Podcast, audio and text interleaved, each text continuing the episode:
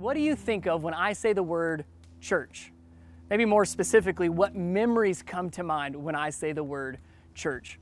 For me, I remember back to running around as a kid in the old fellowship hall and even smacking my head on one of those big metal church chairs. I remember getting baptized the day after Christmas. I remember playing bass guitar in our worship band for the youth group. And before you ask, the answer is no. I have no intention of playing bass in our church's worship band. I'm going to stick to preaching. I remember getting ordained and becoming a pastor. You see, our memories and our experiences of church have a way of shaping our view of church, shaping what we think of church for good, but also for bad. So here's my hope. I'm hoping that the season of church that we are in right now, the season of not able to go to church, I'm hoping that the memories we make now as a church will reshape what we think of church and reshape how we view church from now on. Because I'm hoping that we're realizing, or maybe just being reminded, that church is not something we go to. No, church is something that we are part of. And that's what the early church was. We've been looking in the book of Acts at how the early church started, but also how they interacted. Acts chapter 2, what we looked at last week, started with Peter, who stood up with confidence and conviction, preached about Jesus, his death and resurrection. And we're told that 3,000 people believed and started becoming part of that first group or the church. But what did they do? Now that you had all of these people that wanted to follow Jesus and have given their lives over to Him, what did they do next? What did the next day look like and the next week look like? That's what we want to focus on this morning. But I want you to see if you can pay attention to what the church did, what that first church did, but more importantly, see if you can pay attention to the heart behind what they did. So if you've got your Bible, pick up with me in Acts chapter 2, verse 42. We're told this They devoted themselves to the apostles' teaching and to fellowship, to the breaking of bread and to prayer. Everyone was filled with awe at the many wonders and signs performed by the apostles. All the believers were together and had everything in common. They sold property and possessions to give to anyone who had a need. Verse 46 Every day, remember those words, that's important. We're going to spend a lot of time talking about those two words. Every day, they continued to meet together in the temple courts. They broke bread in their homes and ate together with glad and sincere hearts, praising God and enjoying the favor of all the people. And the Lord added to their number daily those who were being saved. So the early church started, but now we get a great picture of what the first church actually did, how they interacted with one another. But again, most importantly, the heart behind what they did. See, the church started with confidence and conviction, but we're seeing now the church is continuing with consistency and community. Those two words, consistency and community. That's what the early church did once they started. In fact, the, the first two words that we read speak to consistency and community. Verse 42, it says, They devoted themselves to. They speaks to community. It was more than one. It wasn't just one person, it was an entire group of people. If you think back and remember all the, all the words that talked about this community, they and all believers and everyone. It's talking about everyone, those all believers that had one thing in common, one thing that united them and they, you, they were unified around. Devoted, they, the community, well, what did that community do? That's the consistency part. They were devoted. And that word devoted is not intended to be a here's one thing I did one time. Notice, it's what they did, remember those two words? Every day. They were devoted to these things and what they did every single day. They did intentional and specific things over and over and over. Consistency and community. So, if that's what the early church looked like and, and how they interacted and what they did, the heart behind the very first church, it's important that we look at the first church because we also want to look at our church. Now, obviously, how we do church is vastly different. We're told they met in temple courts. You and I were meeting online and in Facebook groups. So, how we do church is very different, but the heart of our church should be the very same as the first church that heart of consistency and community. So, let's ask ourselves, let's ask our church some questions to see if we are aligned with the heart of the first church and how Jesus would call us to be as a church. Let's start with the consistency. What are we doing that is consistent? What are we consistently doing? What are we devoted to? The early church, let's go back and look, says they were devoted to. They did these things consistently. They were devoted to the apostles' teachings. In other words, they were learning. They wanted to know who Jesus was and what he was like and what it meant for them to follow him, what a disciple looked like, what that looked like every single day. Teaching. They were devoted to fellowship. Now, understand that word fellowship, the original Greek word is koinonia. And koinonia has two parts to the word that you cannot separate.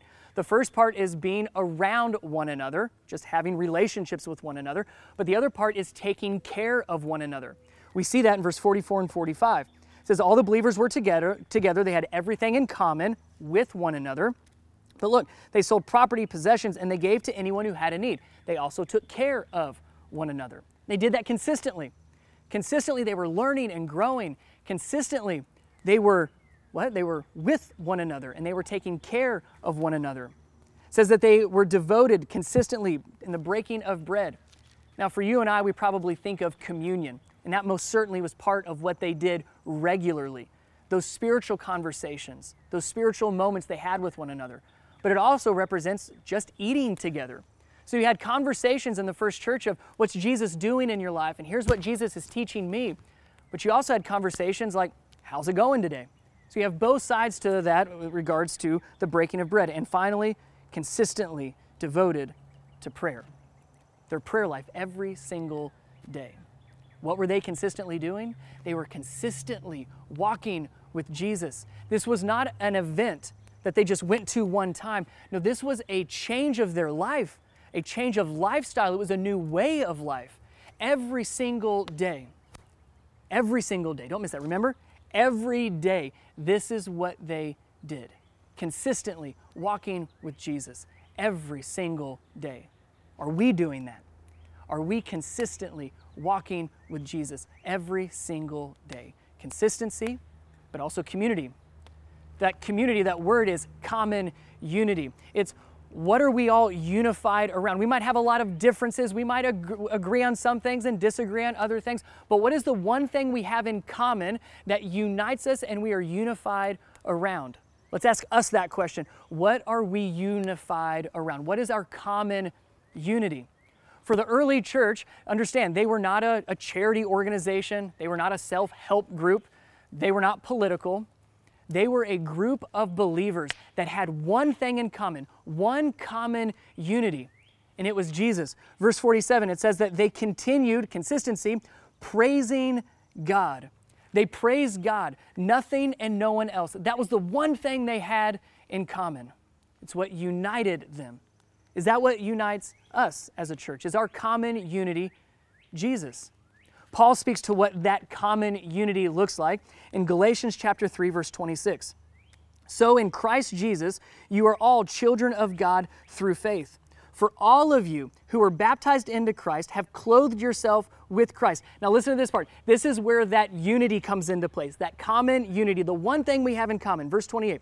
There is neither Jew nor Gentile, neither slave nor free, neither male nor female. Look, for you are all one in Christ Jesus. That's our commonality. That's what we are united and, and uni- unified around. Only Jesus. That's what makes us the church. Out of everything that makes us different, the one thing we have in common, the one thing that unites us, our common unity, is Jesus. Would imagine that the early church, this first church, looked a lot like our church in the sense of, man, we have all kinds of different backgrounds and stories. Because remember how this started. 120 prior to the church, then Peter stands up, gives his sermon. 3,000 were added to the number that day. So you went from 120 to 3,000. And then what we just read out of Acts chapter 2, the end, says that, and the Lord added to their number daily. so from 120 to 3,000 to growing every single day.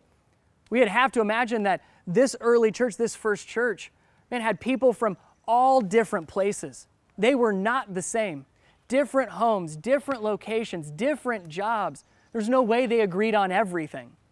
But the one thing they agreed on, the one commonality they had, their one common unity, the same common unity that you and I have is Jesus.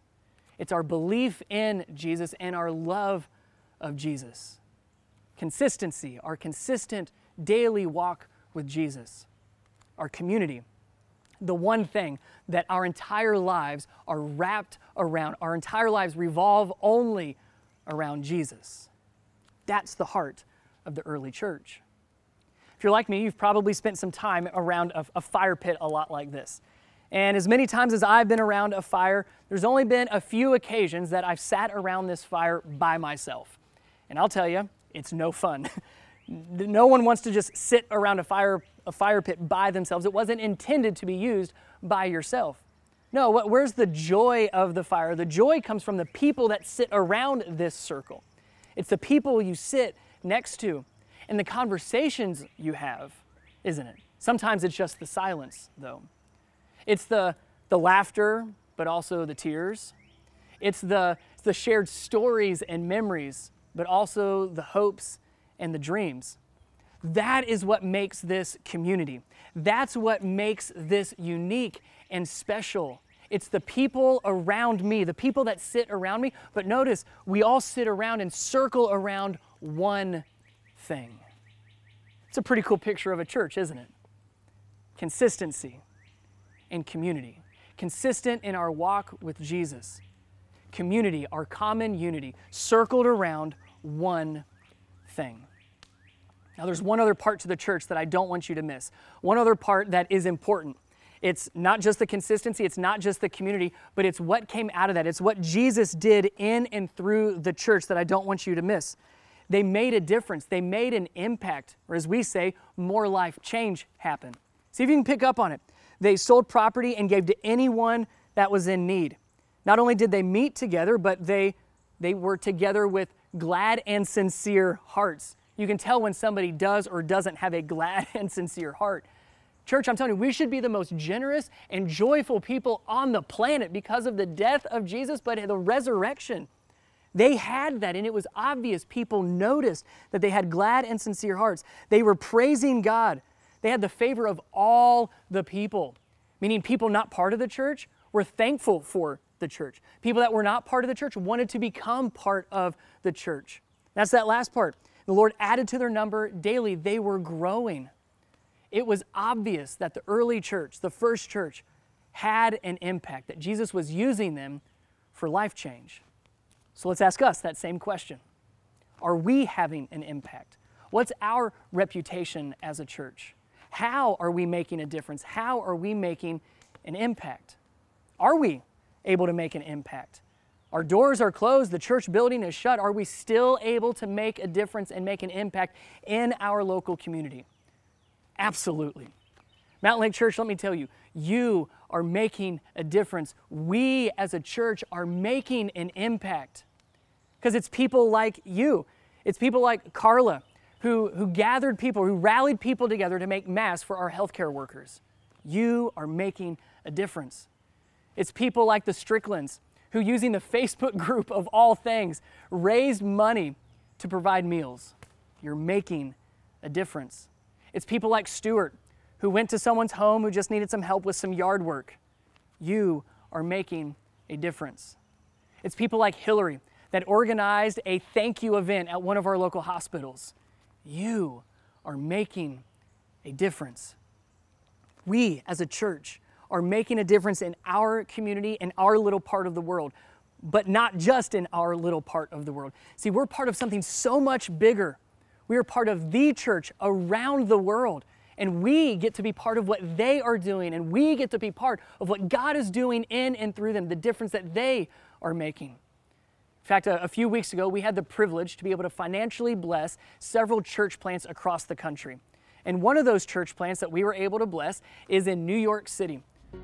Hey guys, we are so excited today because we have a special surprise for a special group of amazing people. Here in New York City, just a few blocks away from us, and actually like four blocks from where we meet, uh, Samaritan's Purse, which is a relief organization, a Christian relief organization that goes all over the world in relief and disaster zones uh, to provide help and assistance, has set up a field hospital here with 60 beds where they're treating and caring for uh, COVID 19 patients and helping people recover. Uh, to serve our city, to serve Yep. the people right here, like in our neighborhood. The people that go in our community with our church, the people that service at the grocery store. It's like this is our community. So today we are gonna surprise them with coffee and French pastries from right. one of our favorite neighborhood coffee spots, Frenchies. And we're so excited. At the end of the day, like our city needs help. Yep. And we need people to step up, and these people have stepped up and they're sacrificing of their own uh, to be here. And so we're excited that as a church, we get to rally around them and provide uh, these French pastries, the coffee as an afternoon kick, and pick me up and say thank you so much for what they're doing. So Samaritan's Purse is working with Mount Sinai East, uh, which is literally like right over here.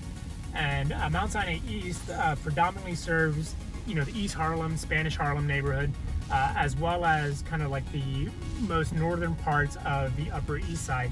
Uh, so this is literally right in our backyard. People who are connected to where we live, people who are connected to what we do. Uh, and so it's a privilege that they're here serving, um, and it's a privilege that we get to serve them. We just finished dropping off all the coffee and pastries to our friends at Samaritan's Purse. Yeah, we were able to make a delivery of coffee and like 60 something pastries for all of their staff and volunteers. Uh, some of the people in our church actually even wrote thank you cards and the kids drew pictures.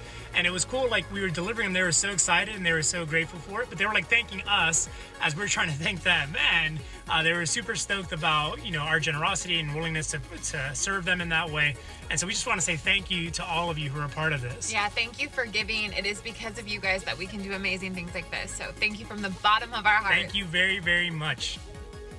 That was incredible of what they're doing in New York City. Mountain Lake Church, we get to be part of that. And he also sent us a text, uh, and I want to read what he sent us. He said, We're providing coffee, pastries, and thank you notes every week to the Samaritan's Purse staff and volunteers working in the Central Park Field Hospital as a thank you.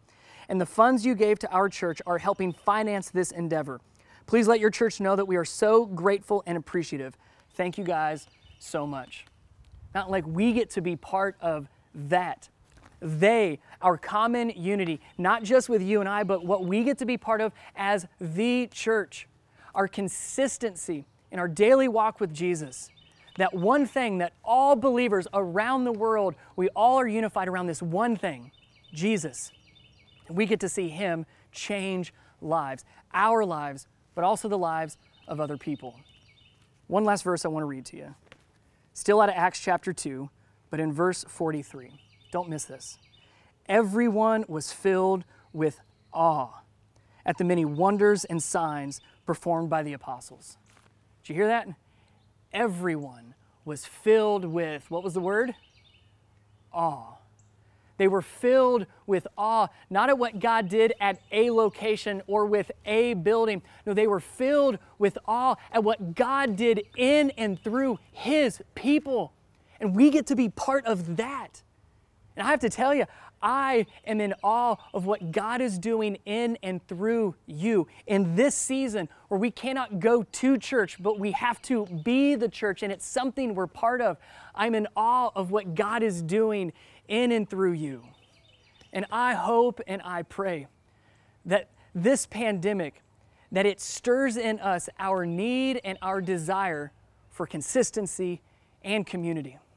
Maybe we didn't realize that before when all things were normal, when we just went to church. But now that we can't go to church, oh, I pray that we, we see the- that need and we feel the desire to have a consistent walk with Jesus that is not just on a Sunday. What we're doing is important, absolutely, but this isn't it. Don't miss Monday through Saturday. That our consistent walk with Jesus would be a lifestyle change every single day.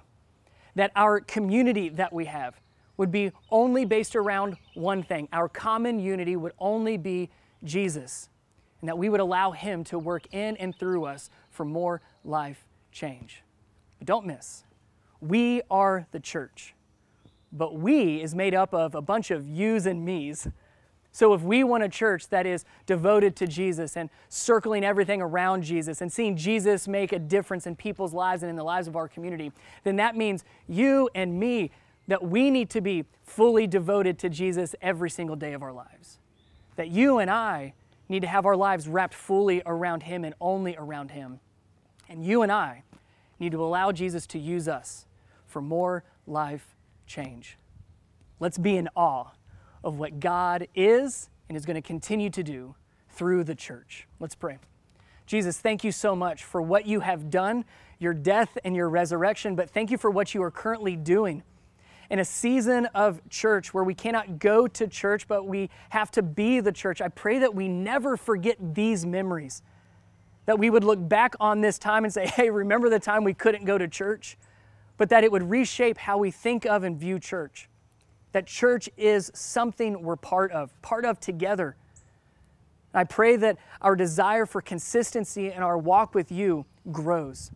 I pray that the recognition of our common unity grows, that, that we are united only around this one thing, and that's you, Jesus. May we never forget who our life should be wrapped around.